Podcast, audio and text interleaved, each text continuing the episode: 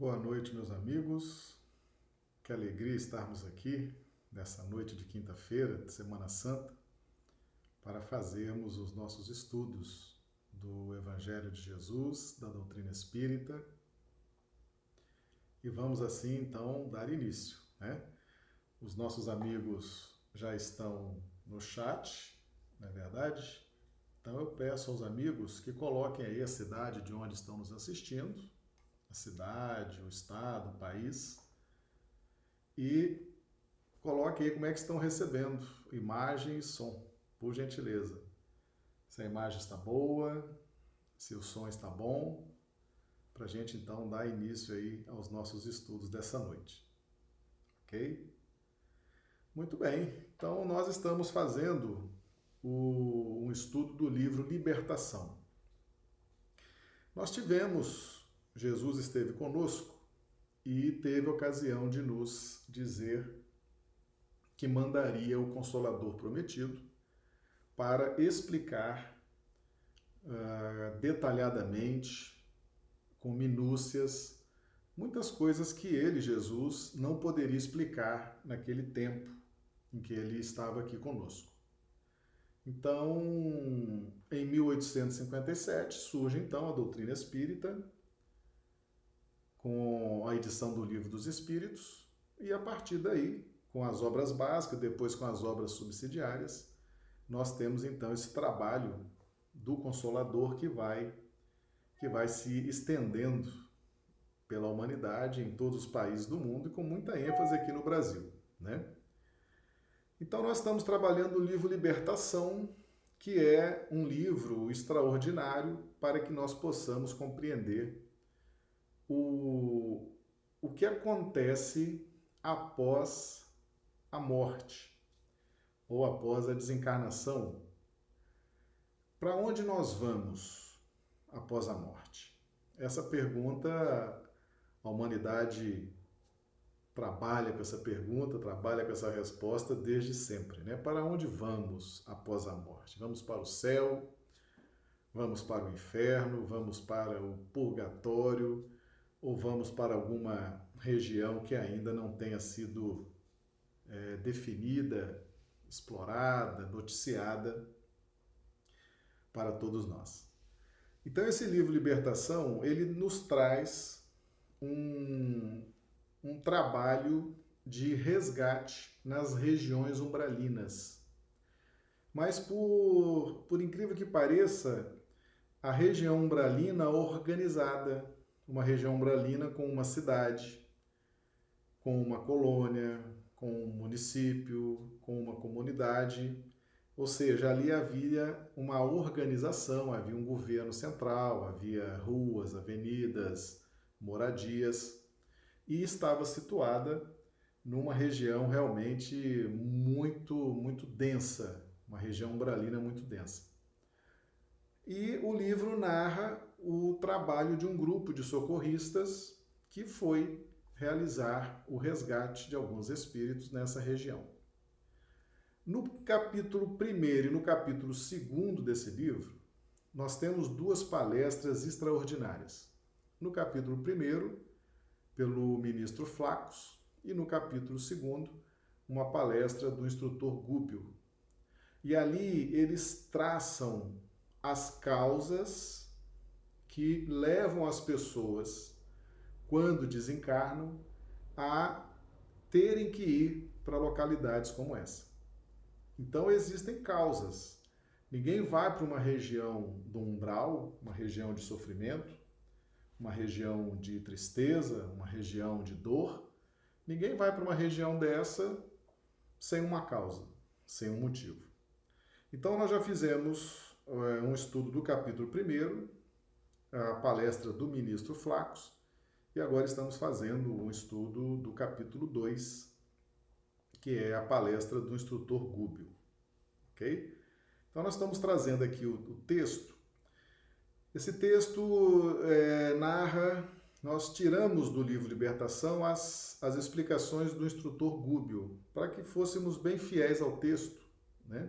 porque é um texto muito rico, cheio de detalhes, cheio de nuances assim como Jesus havia nos prometido que seria a, o, a face do Consolador, né? Seria a feição do Consolador, explicar as coisas com bastante minúcias, com bastante detalhes. Então nós vamos aqui colocar o primeiro texto dessas, dessa fala do instrutor Gúbio. Para muitas criaturas, é difícil compreender a regimentação inteligente dos espíritos perversos. Entretanto, é lógica e natural. Se ainda nos situamos distantes da santidade, não obstante os propósitos superiores que já nos orientam, que é dizer dos irmãos infelizes que se deixaram prender sem resistência às teias da ignorância e da maldade? Não conhecem região mais elevada que a esfera carnal, a que ainda se ajustam por laços vigorosos.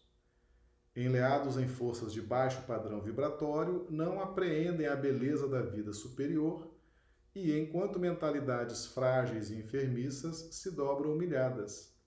Os gênios da impiedade lhes traçam diretrizes, enfileirando-as em comunidades extensas e dirigindo-as em bases escuras de ódio aviltante e desespero silencioso. Organizam assim verdadeiras cidades em que se refugiam falanges compactas de almas que fogem, envergonhadas de si mesmas, antes, ante quaisquer manifestações da divina luz. Filhos da revolta e da treva aí se aglomeram, buscando preservar-se e escorando-se aos milhares uns nos outros. Então nós temos aqui, logo, logo lá em cima, a primeira frase. Para muitas criaturas é difícil compreender a arregimentação inteligente dos espíritos perversos. Então, meus amigos, essa arregimentação no plano espiritual, ela é uma realidade existe lá um trabalho de cooptação, de arregimentação, são espíritos perversos, mentes muito astutas, perversas, maldosas, que ficam arregimentando, ou seja, escravizando, aprisionando, subjugando, porque esse termo aqui, arregimentação, significa trazer, arregimentar, formar um exército, uma, uma legião, uma falange, um grupamento. Arregimentar é trazer para dentro dos seus domínios.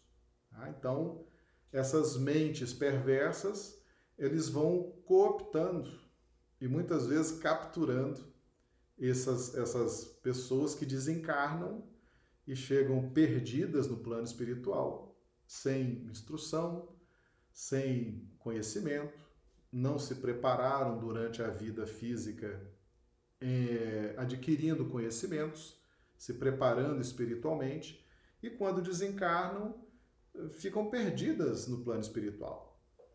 Ficam abandonadas, se sentem desorientadas, e aí rapidamente esses espíritos perversos arregimento essas pessoas mediante promessas, mediante conversas que nem sempre são verdadeiras e vão então arregimentando, ou seja, trazendo para os seus domínios para que ali possam então exercer sobre essas pessoas algum tipo de influência que normalmente é uma influência negativa, é uma influência de subjugação, tá?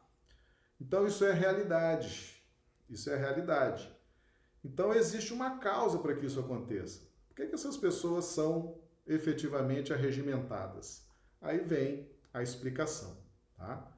Vem essa explicação que nós já lemos aqui. E na última frase aqui, olha, olha que interessante. Filhos da revolta e da treva aí se aglomeram, buscando preservar-se e escorando-se aos milhares uns nos outros. Então, essas comunidades das sombras, das trevas, elas são bastante numerosas. Tá? E tem esse instinto de preservação muito forte. e escoram-se aos milhares uns nos outros. É aquele sentido de, de rebanho, né? É, não, se está todo mundo aqui, eu também estou aqui e eu acabo me beneficiando pelo anonimato. E se tem muita gente, eles fazem, eu não preciso fazer, mas uma hora vai chegar a minha hora de fazer. É essa perturbação. Então, são regiões efetivamente sombrias, difíceis. E aqui nós temos então essas explicações. Por que, que as pessoas vão para essas regiões? Tá? Então vamos ver aqui mais uma, uma explicação do instrutor Gúbio. Tais colônias perturbadoras devem ter começado com as primeiras inteligências terrestres entregues à insubmissão e à indisciplina ante os ditames da paternidade celestial. A alma caída em vibrações desarmônicas, pelo abuso da liberdade que lhe foi confiada, precisa tecer os fios do reajustamento próprio, e milhões de irmãos nossos se recusam a semelhante esforço, ociosos e impenitentes, alongando o labirinto em que muitas vezes se perdem por séculos. Inabilitados para a jornada imediata rumo ao céu, em virtude das paixões devastadoras que os magnetizam, arrebanham-se. Olha aí o sentido de preservação e de escorar-se uns aos outros, né? Arrebanham-se de conformidade com as tendências inferiores em que se afinam ao redor da crosta terrestre, de cujas emanações e vidas inferiores ainda se nutrem, qual ocorre aos próprios homens encarnados. O objetivo essencial de tais exércitos sombrios é a conservação do primitivismo mental da criatura humana, a fim de que o planeta permaneça, tanto quanto possível, sob seu jugo tirânico. Muito interessante, né? Essa explicação do instrutor Gúbio. Então, por que, que essas, essas pessoas são arregimentadas por essas mentes perversas? Então ele diz aqui: o objetivo essencial de tais exércitos sombrios é a conservação do primitivismo mental da criatura humana, a fim de que o planeta permaneça, tanto quanto possível, sob seu jugo tirânico. Meus amigos, tudo está na pauta da mente, ok? Então, a mente, a mente humana, ela é o objeto, é o alvo dessas organizações sombrias. Por quê? Porque através da mente humana é que você consegue, através da conjugação das ondas mentais, então, um espírito que esteja desencarnado. Nós estamos aqui encarnados né? estamos no corpo físico, encarnados. Um espírito do plano espiritual, desencarnado, ele pode, não quer dizer que vá conseguir, mas ele pode conjugar a onda mental dele com a nossa onda mental e nos sugerir esse estado de primitivismo mental.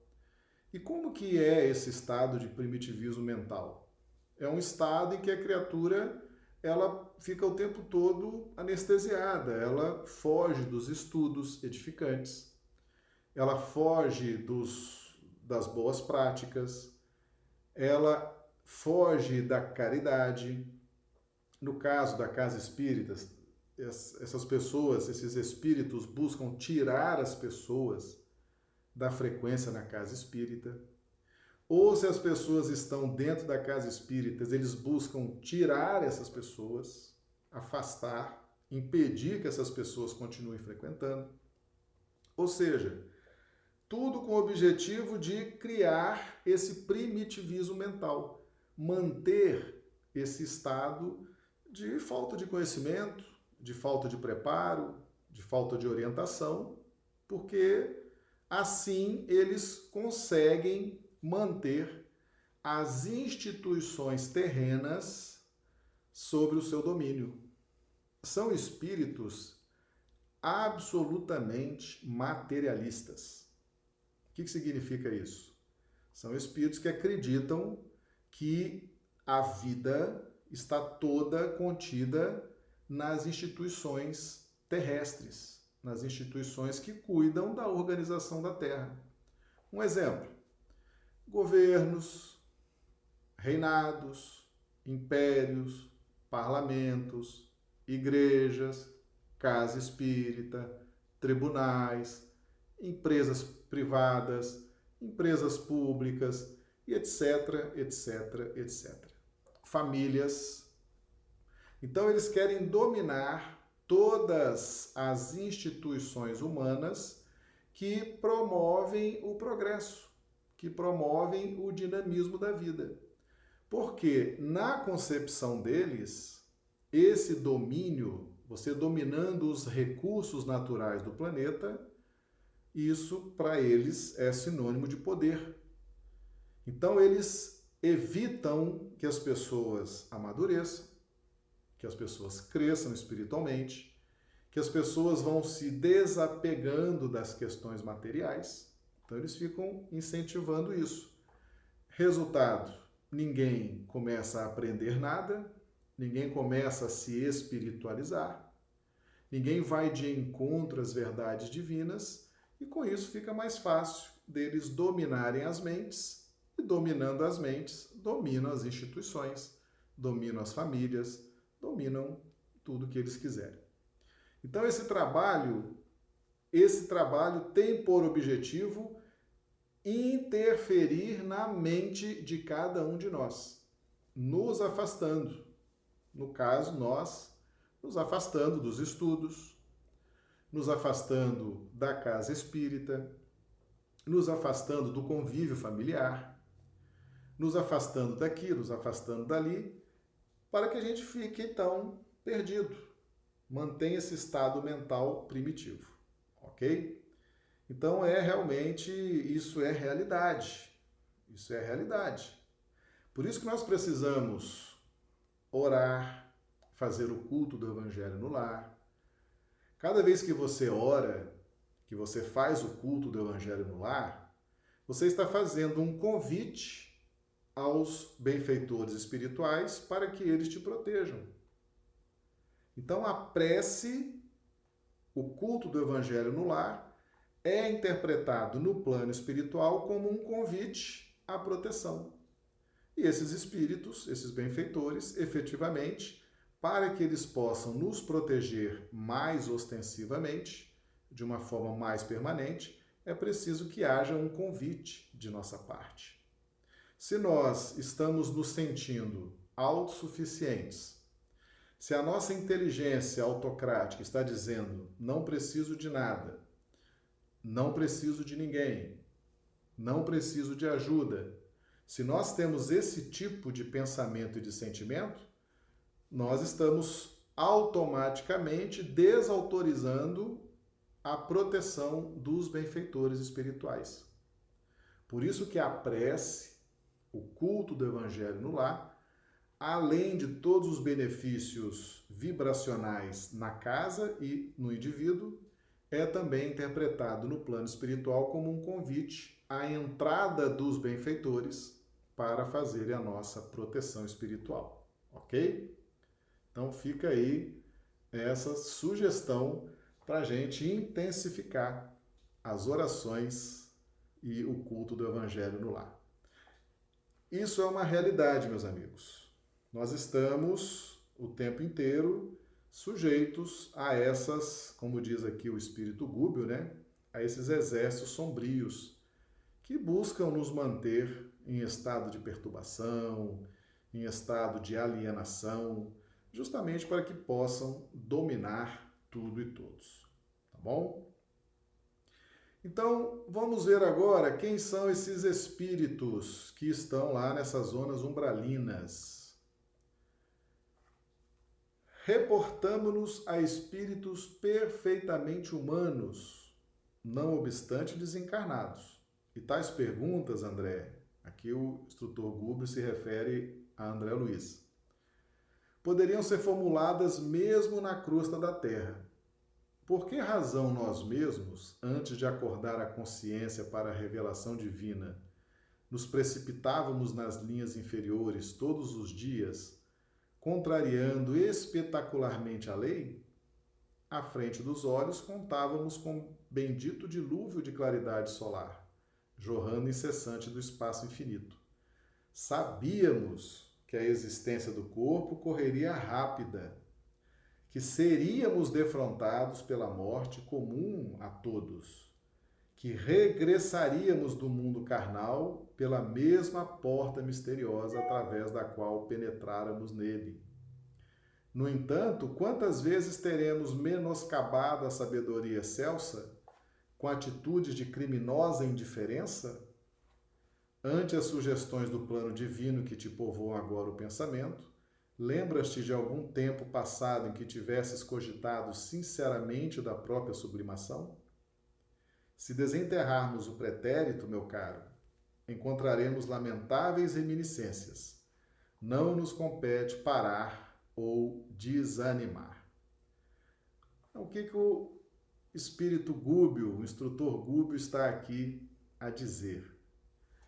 Meus amigos, em algum momento, em algum momento, essa é a pergunta que ele faz. Em algum momento, nós estamos preocupados com a nossa evolução espiritual?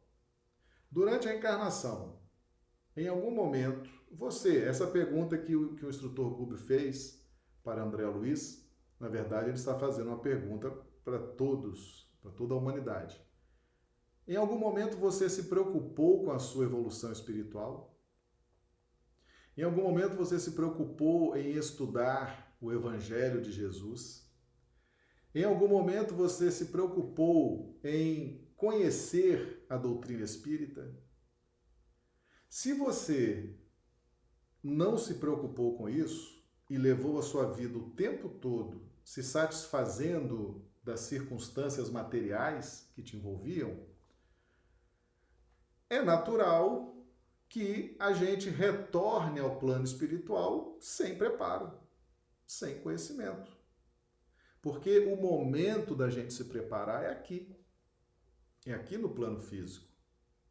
Meus amigos, quando nós encarnamos, nós temos dois fenômenos que são fundamentais para o nosso projeto ter êxito enquanto estamos encarnados. O primeiro fenômeno, nós temos redução da visão, redução da audição. Temos uma redução dos nossos sentidos, mas vamos tratar como redução da visão. Nós só temos visão é, reta na direção dos nossos olhos e tão somente capaz de captar as vibrações do plano material. Por que, que a minha visão é tão limitada aqui no plano material? Justamente para que eu possa manter o foco, manter a minha atenção nas coisas da vida na crosta da terra, as circunstâncias que envolvem as minhas experiências. Que circunstâncias são essas? Família, trabalho, casa espírita, grupo social. Então, na medida que eu estou focado nessas experiências, é ali que eu vou desenvolver, vou despertar as virtudes que preciso despertar espiritualmente. Então, por isso que a nossa visão é reduzida. E o segundo fenômeno é a redução também da memória. Nós esquecemos tudo que fizemos no passado, tanto as coisas extraordinárias, para não nos envaidecermos delas, como também as coisas que foram é, desagradáveis, para não gerar em nós uma culpa e um remorso que pudessem atrapalhar a presente encarnação. Então, a redução da memória e a redução da visão são bênçãos divinas em nosso benefício de encarnados. Então, nesse momento em que nós estamos aqui focados nas experiências, é fundamental, é de fundamental importância que nós busquemos os conhecimentos espirituais. Busquemos as informações do que é a vida, Deus, do que é o plano espiritual, do que são as virtudes morais. Temos que ter conhecimento do Evangelho que Jesus nos trouxe, porque é aqui, meus amigos, é nesse plano que as coisas vão fazer diferença para nós. Então nós temos que aproveitar. Então o instrutor Gúbio, ele faz esse questionamento. Em algum momento na sua encarnação passada, ele perguntando para André Luiz, e a pergunta é para nós hoje. Em algum momento nessa encarnação presente, você se, se você se preocupou de verdade com a sua evolução espiritual? Não? Não se preocupou? Então tá aí o resultado. Desencarna cheio de materialismo no pensamento, no sentimento, desencarna ingênuo das verdades espirituais, desencarna sem conhecimento, tudo passa a ser uma surpresa, tudo passa a ser novidade, aquela ingenuidade. Resultado: as mentes perversas estão ali de prontidão, aguardando para fazer a arregimentação. Então, essa palestra do instrutor Gúbio, ela é fundamental para que a gente entenda o que, que pode acontecer conosco se nós descuidarmos da nossa evolução espiritual. Tá? Então poderemos sim, poderemos sim desencarnar numa condição muito ruim, numa condição muito ilusória, numa condição muito ingênua e poderemos sim ser arregimentados por essas mentes perversas. Então, isso aqui é como se fosse uma profecia. É algo que está sendo revelado para a humanidade para que não venha acontecer. Tá?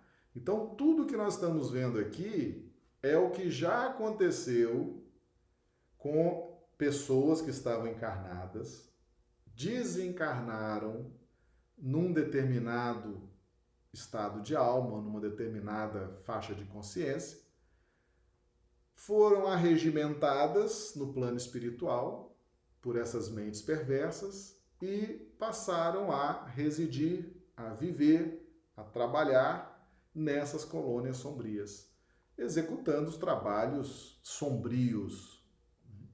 E muitas vezes eh, esses trabalhos são executados mediante constrangimento, mediante chantagem, mediante obrigatoriedade, porque muitas vezes a pessoa nem é perversa, ela nem é má, mas é ingênua, é despreparada, ela não cuidou da própria evolução e muitas vezes vai ter que trabalhar ali, né, comandada por essas mentes perversas, vai ter que fazer o que não gostaria de fazer, vai ter que fazer muitas vezes coisas que nunca imaginou que iria fazer e começa a fazer isso mediante constrangimento, obrigada, subjugada, sob ameaça de prisão, né? de punição, de tortura. Então, é algo que aconteceu e foi autorizado que fosse revelado para nós, para que a gente lesse isso, entendesse, para que não aconteça conosco. Ok? Então, isso aí é importante a gente considerar. Tá? E nós vamos aqui apresentar o título da nossa do nosso estudo de hoje, né? Por que delito de conivência? Então, o espírito Gúbio, ele também ele também traz esse ensinamento aqui, ó. Ah, formam associações enormes e compactas, com base nas emanações da crosta do mundo, onde milhões de homens e mulheres lhes sustentam as exigências mais baixas.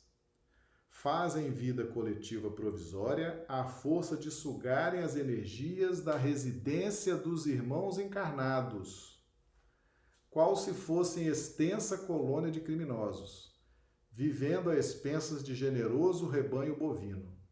Importa considerar Contudo, importa ponderar, contudo, que o homem explora a vaca, menos consciente e incapaz de ser julgado por delito de conivência. Delito de conivência é o título do nosso estudo de hoje. Foi tirado aqui desse texto, dessa fala do instrutor Gúbio. Delito de conivência, ao passo que na esfera humana o quadro apresenta outro aspecto. A criatura racional não se eximirá à responsabilidade. Se o perseguidor invisível aos olhos terrestres erige agrupamentos para culto sistemático à revolta e ao egoísmo, o homem encarnado, senhor de valiosos patrimônios de conhecimento santificante, garante-lhe a obra nefasta pela fuga constante às obrigações divinas de cooperador de Deus, no plano de serviço em que se localiza, alimentando ruinosa aliança. Tá aí, meus amigos. Delito de conivência. A gente fala assim, mas Marcelo, eu nunca imaginei que poderia haver um tipo de delito, delito de conivência. Como assim, delito de conivência? Meus amigos, as leis de Deus estão escritas na nossa consciência. Então, elas vão, elas, elas existem, elas estão gravadas na nossa consciência. O fato de nós despertarmos para o conhecimento dessas leis ou não despertarmos, constitui uma condição atenuante. Afinal de contas, Paulo nos ensinou: aquele que não conhece a lei, o que faz é lei. Esse será menos culpado, mas nunca isento de culpa. Ok? Então, nós temos a nossa consciência, a lei de Deus está escrita na nossa consciência, dizendo que nós temos a obrigação de cooperar com Deus no plano de serviço em que nos situamos. Isso a nossa consciência, ela está com essa lei gravada e ela nos movimenta do ponto de vista dinâmico para que possamos executar essa lei. Mas se eu não tenho consciência dessa lei, se eu não tenho consciência de que eu tenho uma obrigação de cooperar com Deus na obra do universo, se você não tem consciência dessa obrigação, você comete o delito de conivência. Você foi conivente, por quê? Porque não se empenhou não se esforçou. Porque esse despertamento da lei na nossa consciência, ele não é automático. Não é uma coisa automática que acontece de repente. Esse despertamento da lei, esse acordar para as realidades divinas, isso é resultado de muito esforço, de muita luta, de reencarnações e mais reencarnações de trabalho, de luta, de estudo, de persistência. Percebam, por exemplo, Jesus teve ocasião de perguntar aos seus discípulos: Quem dizem os homens que eu sou? Aí os discípulos responderam a Jesus: Mestre, alguns hebreus dizem que tu és Elias. Eles acreditavam na reencarnação e como Jesus fazia um trabalho eh, muito próximo do que os profetas fizeram, né? Claro que o trabalho de Jesus era muito mais amplo, muito mais relevante, mas eles associaram aquele trabalho, né, aquela caridade, aquela orientação espiritual ao trabalho dos profetas. Então, mestre, alguns dizem que tu és Elias, outros dizem que tu és Jeremias. Outros dizem que tu és um dos profetas que voltou. Então, o povo de Israel fazia a associação de Jesus como se fosse a reencarnação de um dos profetas que já tinha vivido na Judéia. Profetas que tinham vivido, tinham morrido e Jesus seria a reencarnação.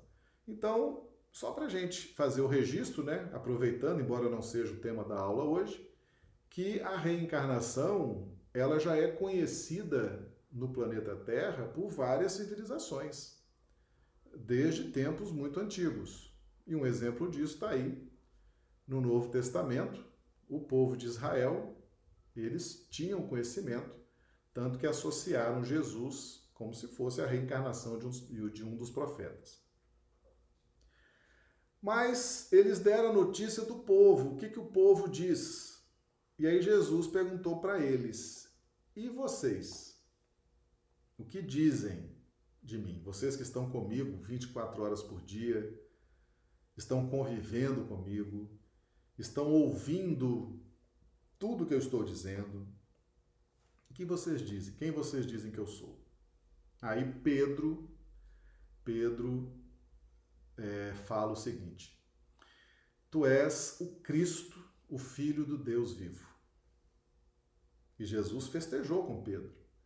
Bem-aventurado és tu, Simão Barjonas, porque não foi a carne nem o sangue quem te revelou, mas meu Pai que está nos céus foi quem te revelou.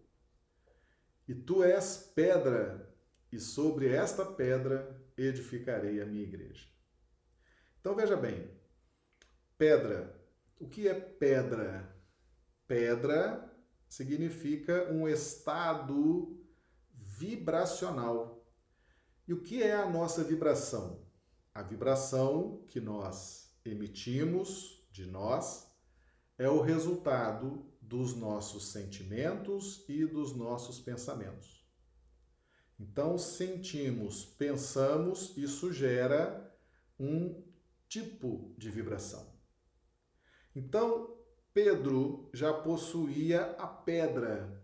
O que, que é a pedra? A pedra simboliza esse alicerce, simboliza essa construção. É o primeiro elemento para você levantar uma construção. Então, Pedro já tinha essa pedra. E como é que ele conquistou essa pedra? Ao longo de inúmeras reencarnações vivenciando todas as experiências que poderia vivenciar em cada uma daquelas reencarnações. Então aquilo proporcionou a Pedro essa condição íntima de possuidor da pedra. E ao ser o possuidor da pedra, ele estava apto a receber do plano espiritual as inspirações necessárias que entram através do nosso superconsciente e vão ali mesclando com as vibrações do subconsciente e vão sendo então metabolizadas pelo consciente. Então, para que Pedro pudesse receber do alto a inspiração de que Jesus era o filho de Deus vivo, ele possuía a pedra ele possuía essa pedra, ela é o resultado dos esforços de Pedro ao longo de séculos, de milênios de reencarnações.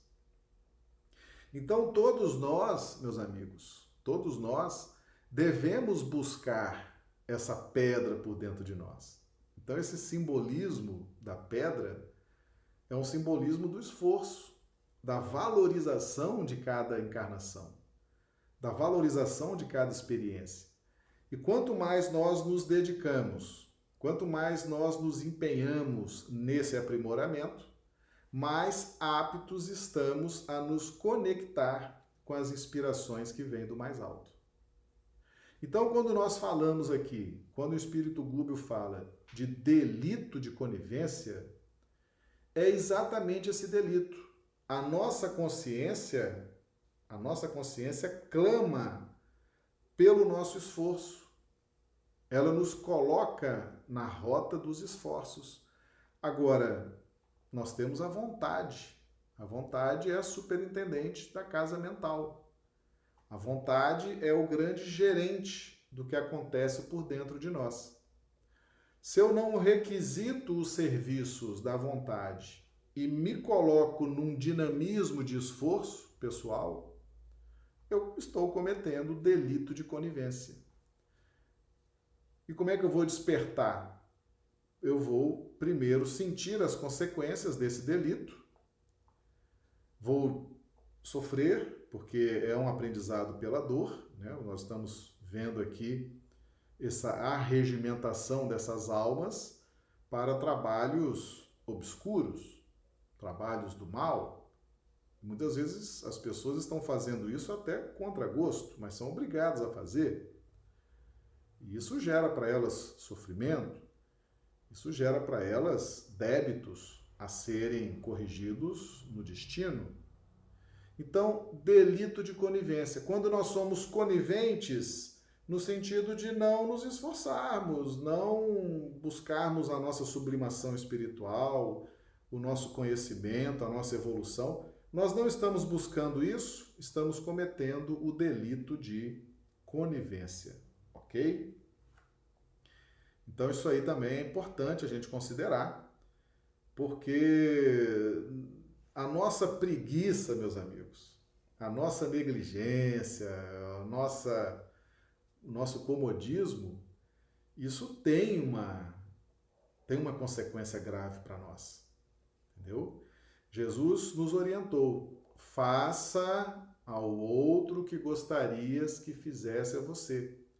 Fazer, fazer. Estar numa, numa condição proativa. Fazer. Então nós temos que operar, temos que trabalhar nesse sentido. Temos que fazer algo por nós. Temos que fazer algo pela nossa mente, pelo nosso conhecimento, pela nossa sublimação. Se nós não fazemos, estamos cometendo o delito de conivência. Estamos sendo coniventes com essas almas perversas, preguiçosas, exploradoras que estão aí em busca do domínio das instituições terrenas. Ok? Então, que nós possamos considerar isso, tá? analisar com muito carinho, para que a gente possa aí é, é, tirar proveito disso, tá bom? E aí André Luiz se surpreendeu com aquelas explicações e o instrutor Gúbio explica para André Luiz o seguinte: sim, tornou o orientador convincente. Para quem refletiu sobre o assunto durante muito tempo, em sentido contrário à realidade, o apontamento surpreende bastante. Todavia, não vejo obstáculos à apreensão do ensinamento. Reconhecemos, por exemplo, que o homem comum já atravessou desde milênios a estação evolutiva em que se demora o irracional e, em várias ocasiões, revela comportamento de nível inferior ao dele. Então veja bem, André Luiz ficou surpreso. André Luiz ficou surpreso com aquela informação. Né? Poxa, mas eu, eu, nunca, eu nunca pude imaginar que seria assim. Aliás, estou até com dificuldade de acreditar que seja assim, que haja essa arregimentação, que essas pessoas sejam colocadas para realizar trabalhos obscuros, trabalhos de maldade. Eu me nego a acreditar nisso. É como se André Luiz estivesse assim, não estou acreditando nisso. Isso para mim é tão surpreendente que eu não estou acreditando. Então o instrutor Gúbio fala: olha, para quem refletiu sobre o assunto durante muito tempo em sentido contrário, ou seja, para quem realmente não acreditava que havia vida após a morte, para os materialistas que acreditam que tudo, que a matéria dá conta de tudo, que a matéria é capaz de nos satisfazer em tudo, que a matéria vai nos dar as respostas de tudo, que as ciências humanas vão nos dar a resposta de tudo. Não se esqueça que André Luiz era médico, né? a última encarnação dele ele, era, ele foi médico. Muitas vezes nós acreditamos que as ciências humanas vão dar a palavra final em tudo. O direito, a medicina, a física, a química, a engenharia, né? Nós muitas vezes acreditamos que essas instituições humanas, essas leis humanas, esse conhecimento humano vai nos trazer toda a verdade do universo. Então, realmente, quando a gente chega no plano espiritual, a gente tem dificuldade de acreditar nas realidades espirituais, Então, muitos de nós, às vezes, assistimos uma, uma aula como essa e pensamos assim: é, será que é verdade? Será que tem isso mesmo? Será que o pessoal fica lá querendo arregimentar, querendo prender, subjugar? Tá aí a explicação, né? Muitos de nós vamos ter dificuldades num primeiro momento para entender por quê? Porque fomos educados em sentido contrário. A vida acaba, só se vive uma vez. Quando morre, acaba. Quando a gente morre, a gente vai para o céu. Etc. A gente vai ouvindo essas informações e começa a acreditar efetivamente, afinal de contas, é o que nos informam, né? Mas aí, quando nos deparamos com a realidade do plano espiritual, aí vem o choque vem a surpresa. Então essa fala do, do espírito Gúbio, ela é muito, muito relevante. Ela serve para todos nós também que ainda temos dificuldade em acreditar nessas realidades. Viu, pessoal? Então, muito, muito expressivo isso aí, tá? E prossegue o nosso amigo Espírito Gúbio. Notemos que nós mesmos, os desencarnados, nos movemos num campo de matéria que se caracteriza por densidade específica, embora rarefeita, quando confrontada com as antigas formas físicas e nossa mente, em qualquer parte, na crosta ou aqui onde nos achamos, é um centro psíquico de atração e repulsão. O espírito encarnado respira numa zona de vibrações mais lentas, enfaixado num veículo constituído de trilhões de células. Atenção nessa informação, hein? Nós vamos trabalhar daqui a pouco constituído de trilhões de células que são outras tantas vidas microscópicas inferiores. Cada vida, porém, por mais insignificante, possui expressão magnética especial. A vontade, não obstante condicionada por leis cósmicas e morais, inclinará a comunidade dos corpúsculos vivos que permanecem a seu serviço por tempo limitado, a maneira do eletricista que liga as forças da usina para atividades num charco ou para serviços numa torre. Meus amigos, nós temos no nosso corpo físico trilhões de células. Nós já abordamos aqui em outros, em outros vídeos a questão da matéria. A matéria organizada, essa matéria que nós conhecemos, né, o nosso corpo, livros, madeira, parede, asfalto. Tudo é espírito. Tudo é espírito. Ah, Marcelo, mas e a matéria? A matéria é uma aglomeração de princípios inteligentes que se unem dentro de leis específicas e formam então a matéria. Então você vai unindo átomos vai unindo princípios inteligentes, eles vão formando átomos, esses átomos se unem e formam a matéria. Então, toda a expressão de matéria, toda a matéria é composta por princípios inteligentes. Mas o que são os princípios inteligentes? Princípios inteligentes somos nós. Um dia fomos princípios inteligentes, hoje somos espíritos. Nós dividimos didaticamente princípio inteligente, que estão estagiando no reino mineral, no reino vegetal, no reino animal. Quando chega ao reino hominal, então recebe o nome de espírito. Mas enquanto não chega no reino hominal, ele é princípio inteligente. Então, o princípio inteligente é aquele que está estagiando, didaticamente falando, no reino mineral, no reino vegetal e no reino animal. Ok? Nós fomos criados e existe outros reinos anteriores ao reino mineral. Nós fomos criados princípios inteligentes há bilhões, bilhões e bilhões de séculos atrás. E estamos fazendo a nossa evolução ao longo das eras, nos valendo do fluido cósmico universal. E hoje, depois de muito, mas muito tempo, nós que um dia fomos princípios inteligentes, hoje somos espíritos.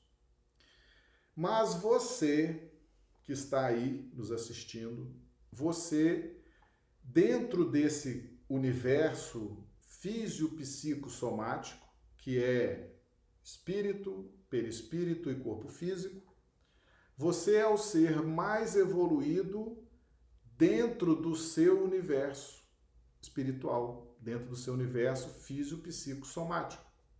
Você está aí sendo auxiliado por milhões, que o espírito Gúbio fala, trilhões de células, que são famílias de vidas microscópicas, são famílias de princípios inteligentes com especialidades então você tem princípios inteligentes formando a pele, princípios inteligentes formando a unha, os cabelos, os ossos, o coração, todos os seus órgãos.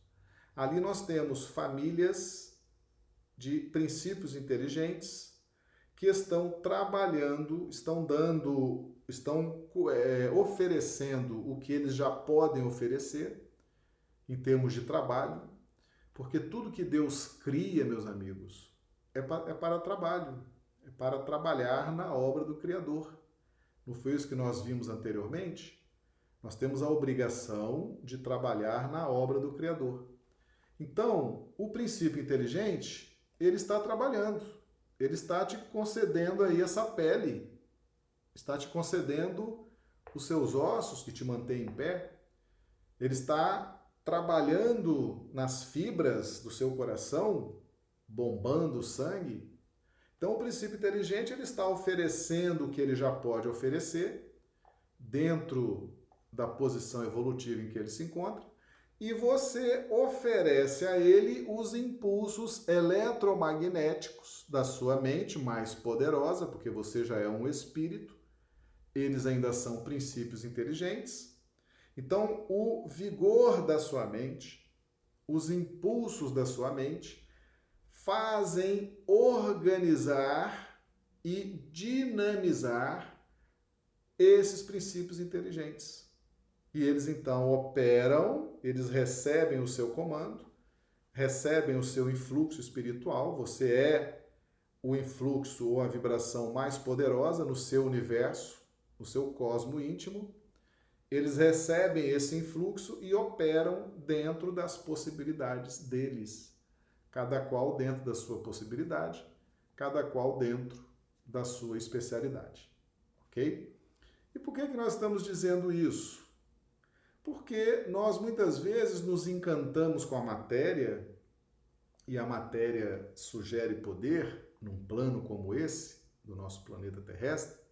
A matéria sugere poder, Aliás, o primeiro contato que nós temos com o poder, a primeira noção de poder que nós desenvolvemos é em relação à matéria. Né?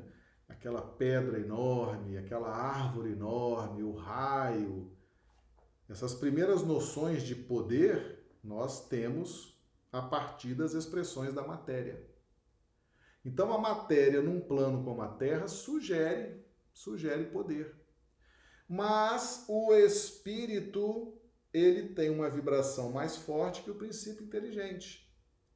Então, as sugestões que os princípios inteligentes emitem para nós, porque todos eles têm aura, todos eles têm uma vibração específica, tá? É como diz aqui o espírito gúbio, tá? Vou até colocar aqui de novo, bem aqui no meio. Cada vida, porém, por mais insignificante, possui expressão magnética especial. Ok? Está bem no meio aqui da transparência. Tá? Cada vida, porém, por mais insignificante, possui expressão magnética especial. Então, todos os princípios inteligentes possuem uma irradiação, possuem uma vibração. E quando eles estão reunidos, essa vibração vai se somando uma com as dos outros e produz então o que nós estamos dizendo aqui, essa sugestão de poder na mente do espírito.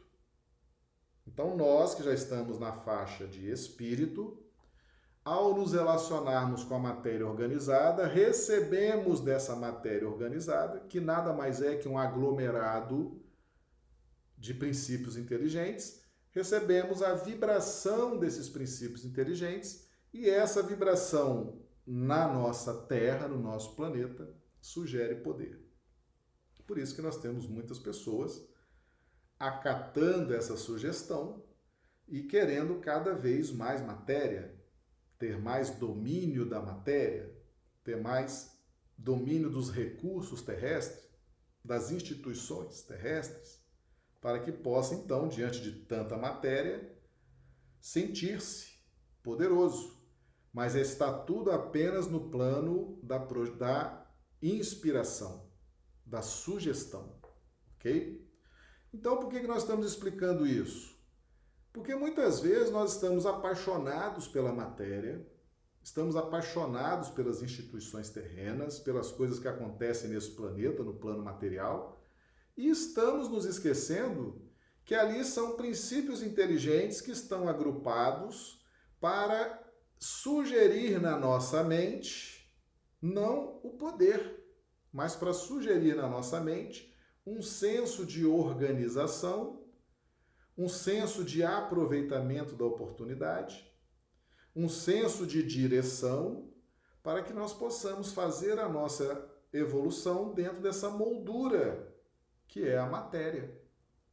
É como se fosse um quadro, meus amigos. Nós somos o quadro e a matéria é a moldura. A matéria vai nos dando os limites, dando as possibilidades daquilo que podemos fazer num planeta como esse. Então, essa concepção de que a matéria é tudo é ela que nós precisamos agora inverter. Nós precisamos modificar essa concepção, ok? A matéria é tão somente uma moldura.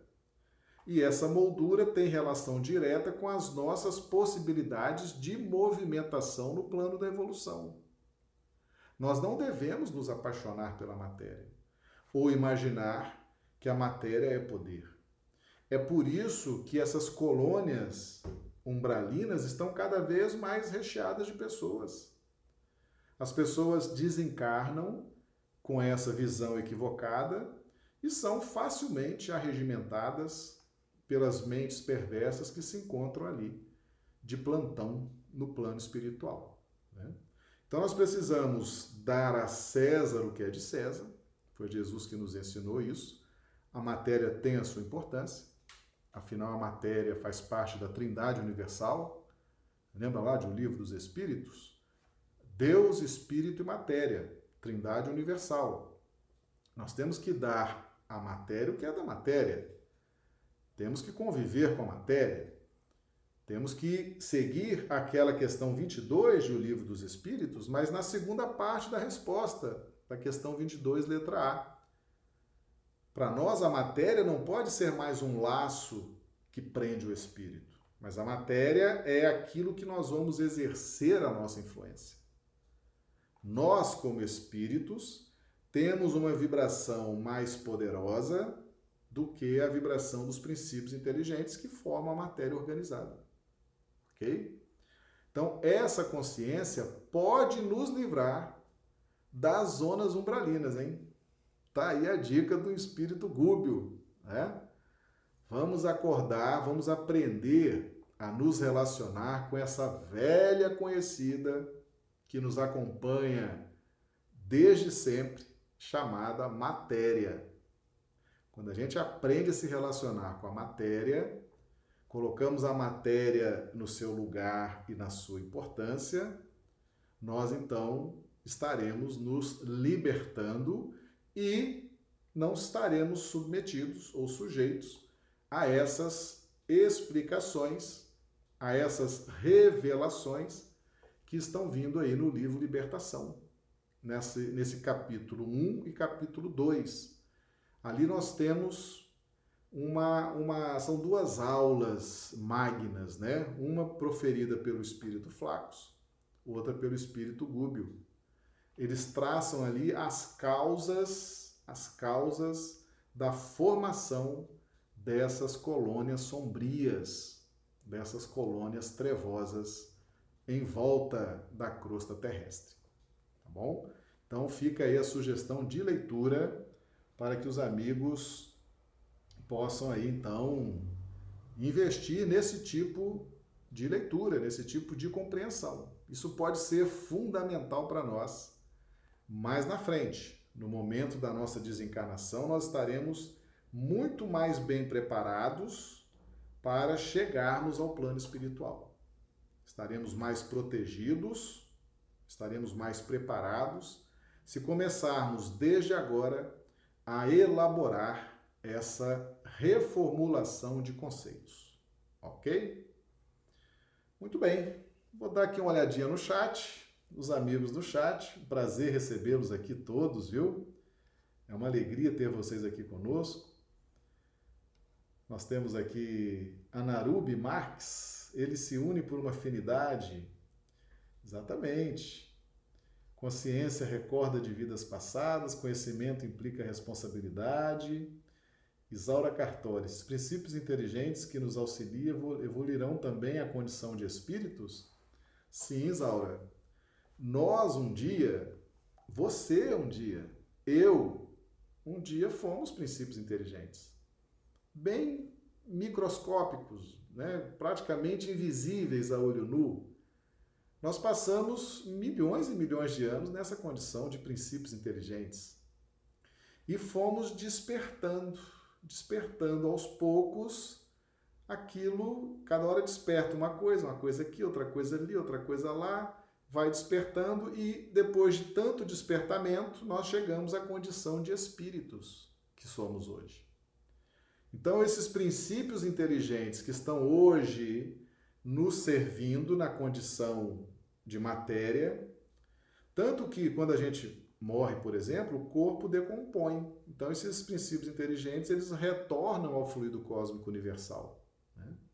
E de lá vão ser utilizados em outra faixa de trabalho.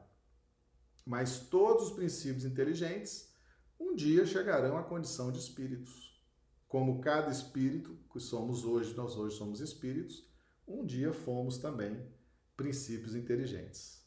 Ok? É importante a gente ter sempre em mente que tudo é espírito. Até a matéria que você conhece, ela é uma aglomeração de princípios inteligentes. Nas obras de André Luiz, André Luiz nos narra isso. Ele atravessava as paredes né? as paredes não eram obstáculo para os espíritos. E ele dizia: Olha, eu estou vendo essa parede, mas antigamente na Terra eu via a parede de um jeito, sólida, intransponível, e daqui agora, como espírito, eu estou vendo luz coagulada. Olha que interessante, luz coagulada. É exatamente a aglomeração dos espíritos, dos princípios inteligentes. Então, toda expressão de matéria, toda ela, sem exceção, ali nós temos princípios inteligentes formatados né, dentro de átomos sobre uma sobrepressão, onde há uma, uma diminuição do espaço intratômico, tá? e ali você forma então aquela matéria e aquilo vai servir durante um bom tempo para um tipo específico de uso, tá? Muito bem, meus amigos. Eu gostaria que nós, nós estamos é, encaminhando para o final da nossa, da nossa aula, né? Dos nossos estudos. Eu gostaria primeiro de agradecer a presença de todos vocês que estão aqui conosco, tá? É uma alegria tê-los aqui. E daqui a pouco nós vamos fazer o encerramento, mas antes de vocês saírem, eu gostaria que vocês colocassem aqui no chat a impressão que vocês tiveram da aula né? E hoje, é, gostaria que vocês colocassem como foi o som, a imagem, porque ontem nós tivemos uma pane de internet, acho que houve um, um boom de internet, nós não conseguimos fazer a nossa live. Então, eu gostaria que vocês colocassem aqui no chat se a imagem e o som durante toda, toda a aula foi perfeito, né? se vocês entenderam bem, se a imagem fluiu bem, tá? E comentem também sobre a aula se gostaram, se não gostaram, precisa melhorar nisso, pode melhorar naquilo, gostei, tá ótimo, essas coisas, para a gente ter esse feedback, para poder então aperfeiçoar o que possa ser aperfeiçoado né? e melhorar aquilo que deva ser melhorado, corrigir aquilo que deva ser corrigido, ok? Então nós agradecemos a todos vocês o carinho da presença de vocês. É importantíssimo que vocês também, se vocês estão gostando dos nossos estudos, é, convidem amigos, convidem parentes, convidem outras pessoas para desfrutarem também dessas informações. Né? Se, o, se o estudo está te fazendo bem, vai fazer bem também para outras pessoas, para seus amigos, para seus parentes. Então, convide-os, tá bom? Combinado? Então, nós vamos, vamos aqui encerrando, deixando um grande abraço a todos. Amanhã estaremos aqui de volta ok? No mesmo horário, 19h30, horário do Acre. Nós estamos aqui em Rio Branco, capital do estado do Acre. É, 21h30, horário de Brasília. Amanhã estaremos dando continuidade aos nossos estudos, ok? Então, uma excelente Semana Santa para todos, uma feliz Páscoa e amanhã estaremos de volta, ok? Um grande abraço, boa noite, fiquem com Deus.